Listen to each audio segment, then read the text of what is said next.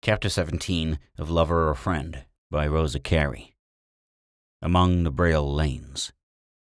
Discreet reserve in a woman, like the distances kept by royal personages, contributes to maintain the proper reverence. Most of our pleasures are prized in proportion to the difficulty with which they are obtained. Fordyce. A very slight spark will kindle a flame when everything lies open to catch it. Sir Walter Scott. While Audrey was talking to her old friend in the jasmine covered porch of Vineyard Cottage, Cyril Blake was sitting on a stile in one of the Braille lanes, trying to solve a difficult problem. A domestic matter had come under his notice that very afternoon, a very ordinary occurrence, if he had only known it, and had caused him much vexation. But being more clear sighted than other young men of his age, it is extremely doubtful whether he would have noticed it at all but for a few words spoken by Miss Ross. A week or two ago, he had observed casually to her, as they were standing together on the cricket field, that he thought Molly was growing very fast. I suppose she is strong, he added doubtfully, but she has certainly seemed very tired lately. This reflection being forced upon him by a remark of Kester's that Molly had such a lot of headaches now. I'm afraid Molly is very often tired, returned Audrey rather gravely. Now, there was nothing in the simple remark to arrest Cyril's attention, but somehow Audrey's tone implied a good deal, and though no further word passed between them on the subject, Cyril was left with an uncomfortable impression, though it was too vague and intangible to be understood by him. But on this afternoon in question, he was rummaging among his possessions for some studs he had mislaid, and thinking Molly would help him in the search, he went in quest of her. He found her in the close little kitchen, ironing a pile of handkerchiefs and starched things. The place felt like an oven that hot summer's afternoon, and poor Molly's face was sadly flushed. She looked worried and overheated. It was then that Audrey's words flashed on him with a sort of electrical illumination. I am afraid Molly is very often tired. Did you want me, Cyril? asked Molly a little wearily, as she tested another iron and then put it down again. Yes, no, it does not matter, rather absently. Molly, is there no one else who can do that work? This place is like a brick kiln. Well, there is only Biddy, you know, and she does get up the things so badly. Remember how you grumbled about your handkerchiefs? And no wonder, for they looked as though they were rough dried, and so Mamma said I'd better do them for the future, because I could iron so nicely. And Molly gave a look of pride at the snowy pile beside her. But Cyril was not so easily mollified. I would rather have my things badly done than see you slave in this fashion, he returned with unwonted irritation. Molly, does Miss Ross know you do this sort of thing?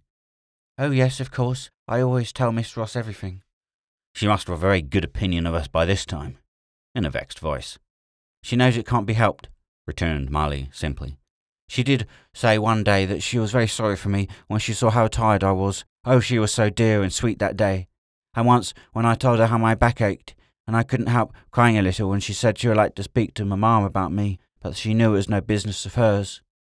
Anyhow, I shall make it my business, returned her brother decidedly, and he marched off to the drawing room. Mrs. Blake was sitting in the window, marking some of Kester's new socks. She looked very cool and comfortable. The room was sweet, with a scent of flowers. The contrast between her and Molly struck Cyril very forcibly, and when his mother looked up at him with one of her caressing smiles, he did not respond with his customary brightness. Mother, I want to talk to you about Molly, he said with an unusual abruptness as he threw himself down in a cushioned chair opposite his mother's little work table. Yes, dear, she returned tranquilly, pausing to admire an exquisitely worked initial. I found her in the kitchen just now, with a face the colour of a peony, ironing out a lot of things. The place was like a furnace. I could not have stood in it for a quarter of an hour. Surely, mother, there is no need for Molly to slave in this way. Do you call ironing a few things slavery? replied Mrs. Blake in an amused voice. In our great grandmother's time, girls did more than that. Molly is not overworked, I assure you. And what makes her look so done up? Oh, that is nothing. She's growing up so fast, you know, and growing girls have that look. Molly is as strong as a horse, really. At her age, I was far weaker. Molly is a good child, but she is a little given to grumbling and making a fuss about trifles. Oh, I don't agree with you there. That is because you do not understand girls, returned his mother composedly. But you may safely leave Molly to me. Am I likely to overwork one of my own children? Should I be worthy of the name of mother? Yes, but you might not see your way to help it. That is, as long as you persist in your ridiculous resolution of keeping Biddy. Why, she ought to have been shelved long ago. That is my affair, Cyril, replied Mrs. Blake with unusual dignity. She hardly ever spoke to him in that voice, and he looked up a little surprised. I hope we are not going to quarrel, Motherling, his pet name for her. Do we ever quarrel, darling? No, you only vex me when you talk of sending poor old Biddy away. I could not do it, Cyril. I am not naturally a hard-hearted woman, and it would be sheer cruelty to turn off my old nurse. Where would she go, poor old thing? And you know yourself we cannot afford another servant. Not at present, certainly. Perhaps we may in the future. Who knows? returned Mrs. Blake with restored gaiety. And until then a little work will not hurt Molly.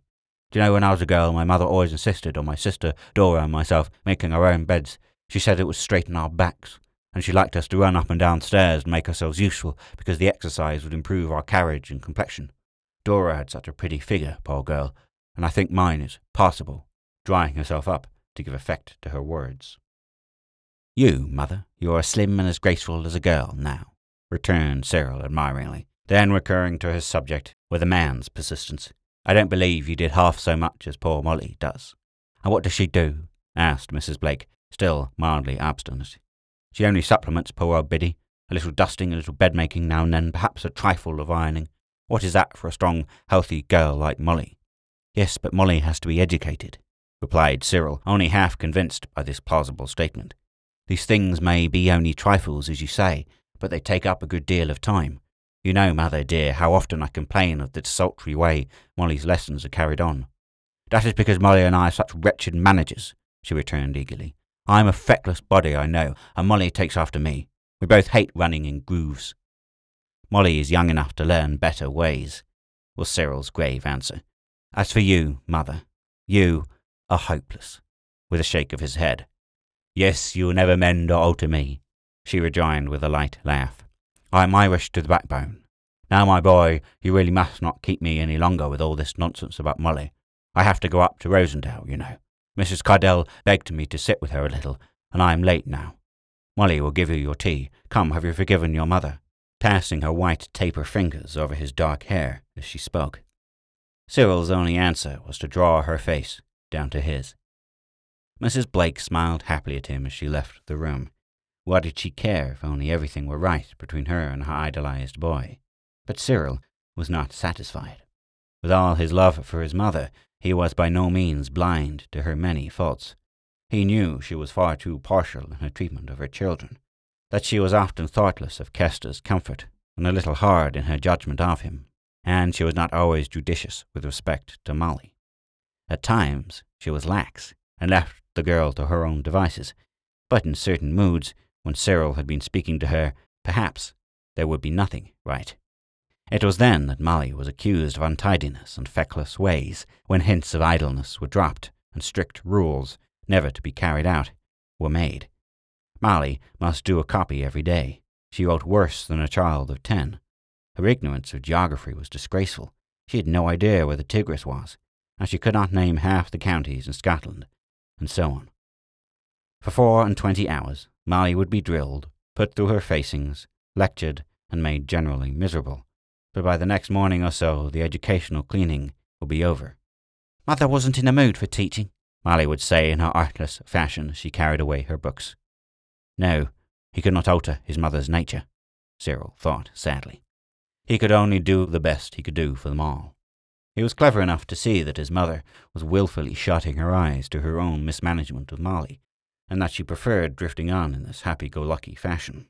With all her energy and fits of industry, she was extremely indolent, and never liked taking trouble about anything. No, it was no use talking to her any more about Molly, unless he had some definite suggestion to make. And then it was that he wondered if Miss Ross would help him. She always helped everyone, and he knew that she was in the full possession of the facts. I'm not a bit ashamed of our poverty, thought Cyril as he plunged down on the sweet dewy lanes.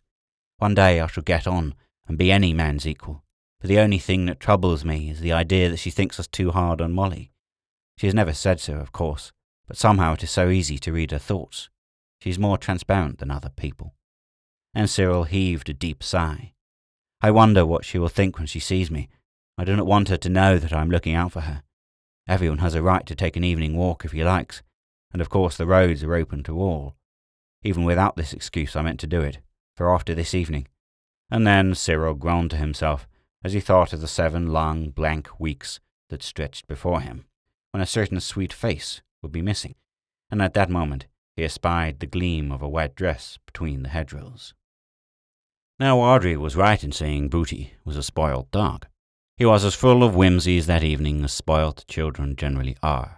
He had testified extreme delight when Audrey had closed the gate of Vineyard Cottage behind her. By some curious canine train of reasoning, he had arrived at the conviction that his master was at Woodcote, had probably arrived there during the absence, and with this pleasing notion he pattered cheerfully after Audrey down the long grass lanes. But Audrey walked fast, and being rather late, she walked all the faster, and Booty, who was used to Michael's leisurely pace, began to lag behind and to hold out signals of distress. Oh, Booty, Booty! exclaimed Audrey, regarding the little animal indulgently. And so I am to carry you, just because your legs are so absurdly short that they tire easily. Evidently this was what Booty wished, for he sat up and waved his paws in an irresistible way. Very well. I will carry you, old fellow, but you are dreadfully spoilt, you know. Indeed, you shall do nothing of the kind, Miss Ross. And Cyril jumped off the stile. I will carry him for you. And Cyril hoisted him up on his arm, being rewarded by an affectionate dab on his nose from Booty's busy tongue. Audrey had coloured slightly when she first caught sight of Cyril's tall figure, but she suppressed her surprise.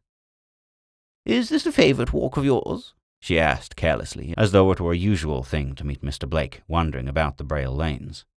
Cyril was quite equal to the occasion. He hardly knew which was his favourite walk. He was trying them all by turns. He had taken his mother to Braille once, and she had been much pleased with the village. There was one cottage, she thought, very pretty. Indeed, they had both fallen in love with it. It had a quaint old porch, smothered in jasmine. That is Vineyard Cottage, where my friends the O'Briens live, replied Audrey, only half deceived by this smooth account. It was clear that Mr. Blake wished her to think that only purest accident had guided his feet in the direction of Braille. But Audrey was sharp-witted, and she knew Molly had a tongue. It would be so natural for her to say, Miss Ross is going to see some old friends at Braille. She told me so, but it is so hot that she will not go until after tea. Once before she had been sure that Molly's chattering had set Mr. Blake on her track. She must be more careful how she talked to Molly for the future. But here Cyril, who was somewhat alarmed at her gravity, and who half guessed at her thoughts, began to speak about Molly in an anxious, brotherly manner that restored Audrey at once to ease. So you see all the difficulty he continued after he had briefly stated the facts, and I shall be grateful if you could help me to any solution. I ought to apologize for troubling you, but I know you take such an interest in Molly. I do indeed, she returned cordially, and in a moment every trace of constraint vanished from her manner. And to tell you the truth, Mr. Blake, I have felt rather anxious about her lately. Even my mother has noticed how far from strong she looks. But that is because she is growing so fast he replied, unconsciously repeating Mrs. Blake's words. You see, Miss Ross, my mother absolutely refuses to part with Biddy. I've argued with her again and again, but nothing will induce her to send the old woman away. She also declares that she cannot afford another servant. So what is to be done? And Cyril sighed as though he had all the labours of Hercules before him. Audrey looked at him very kindly. She was much touched by this confidence. How few young men, she thought, would have been so simple and straightforward. There was no false pride in the way he mentioned their small means and homely contrivances. He spoke to her quite frankly, as though he knew she was their friend, and as though he trusted her. It was the purest flattery, the most delicious homage he could have offered her. Audrey felt her sympathy quicken as she listened. I would not trouble about it just now, she observed cheerfully. Not until the vacation is over. Molly will have very little to do while you and Kester are away. That is true, he returned in a relieved tone, for he had not thought of that. When we all come back, we might hit upon some plan. Do you think your mother would object to having in a woman two or three times a week to help Biddy? I think I know the person who would just do. Rebecca Armstrong. She does not want to leave home, but she is a strong, capable girl, and she could easily do all the rough work, and she is very moderate in her charges. I could inquire about her if you like. It is an excellent idea, he replied inwardly, wondering why it had not occurred to his mother. I am so grateful for you for suggesting it. I'm quite sure my mother will not object, so by all means let us have this Rebecca. Shall I tell your mother about her? Perhaps I'd better speak to her first. There is no hurry, as you say. Really, Miss Ross, you have lifted a burden off my mind. I am so glad, with a smile. You see, Mr. Blake, it will be so nice for Molly to have her mornings to herself. She has told me two or three times that she finds it impossible to work in the afternoon. There are so many interruptions, and by that time she is generally so tired, or stupid, as she calls it, that she cannot even add up her sums. Oh, we will alter all that, replied Cyril lightly. He had discharged his duty, and now he did not want to talk about Molly any more. From the first, he had always felt conscious of a feeling of well being, of utter contentment when he was in the presence of this girl. It made him happy only to be with her.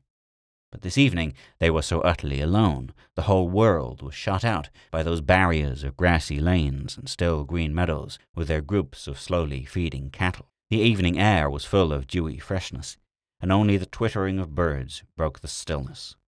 A subtle sweetness seemed to distill through the young man's veins as he glanced at his companion. Involuntarily, his voice softened. I wonder where you will be this time tomorrow, he said, rather abruptly. We are to sleep at York, you know. Geraldine wants to see the Minster. Oh, yes, I remember Captain Bennett told me. And then he began questioning her about Braemar. Could she describe it to him? He had never been in Scotland, and he would like to picture the place to himself. He should ask Kester to send him a photograph or two. Audrey was quite willing to satisfy him. She had been there already, and had seen the cottage. She could tell him all about their two parlours, and the little garden running down to the beck. But Cyril's curiosity was insatiable. He wanted to know presently how she would employ herself, and what books she would read. For you will have wet days, he added. Soft days, I think they call them, and then time will hang heavily on your hands unless you have plenty of books. Oh, Michael has seen to that, she replied brightly. Somehow Michael's name was perpetually cropping up. My cousin and I mean to do that, or Michael means to help me with that, until Cyril's face grew slightly lugubrious. True, he tried to console himself with the remembrance of Audrey's words that she and Geraldine looked upon Michael as a sort of brother, Still, he never did quite approve of this sort of adopted relationship. It was always a mistake, he thought, and in time people found it out for themselves. Of course, he was Miss Ross's cousin, or rather, her father's cousin, but even that did not explain matters comfortably to his mind. And when a man has a Victoria Cross, and is looked upon in the light of a hero, it is a little difficult for other men not to envy him. Cyril began to feel less happy. The walk was nearly at an end, too. Some of the light and cheerfulness seemed to fade out of the landscape. A chill breath permeated the summer air. But Audrey went on talking in a lively, girlish way.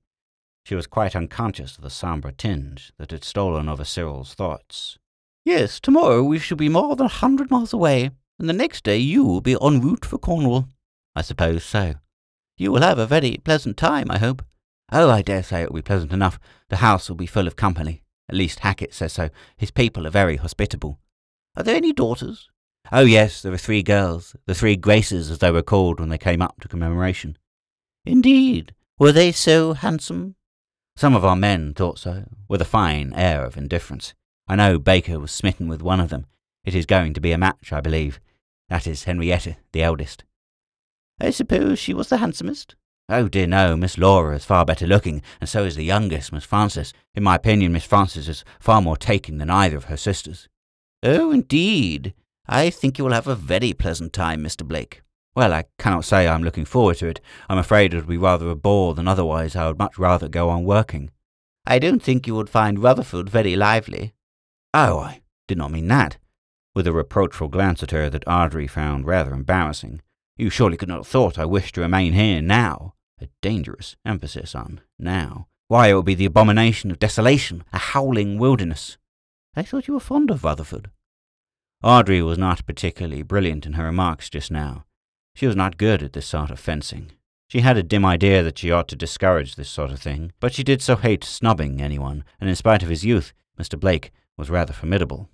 So I do. I love Rutherford, he returned with such vehemence that Audrey was startled, and Booty tried anxiously to lick him again. It was a blessed day that brought us all here. I wonder how often I say that to myself. But all the same, he paused, seemed to recollect himself, and went on. It must be very dull in vacation time. Oh, yes, of course, she said quickly. It was rather a tame conclusion to his sentence, but Audrey breathed more freely. She was almost glad they had reached Rutherford, and that in a few minutes Woodcote would be in view. They were both a little silent after this, and by and by Cyril put Booty down. Goodbye, observed Audrey very gently as she extended her hand. Thank you so much for being so good to Booty, and please give my love to our mother and Molly. Goodbye, murmured Cyril, and for a moment he held her hand very tightly. If his eyes said a little too eloquently that he knew he should not see her again for a long time, Audrey did not see it, for her own were downcast.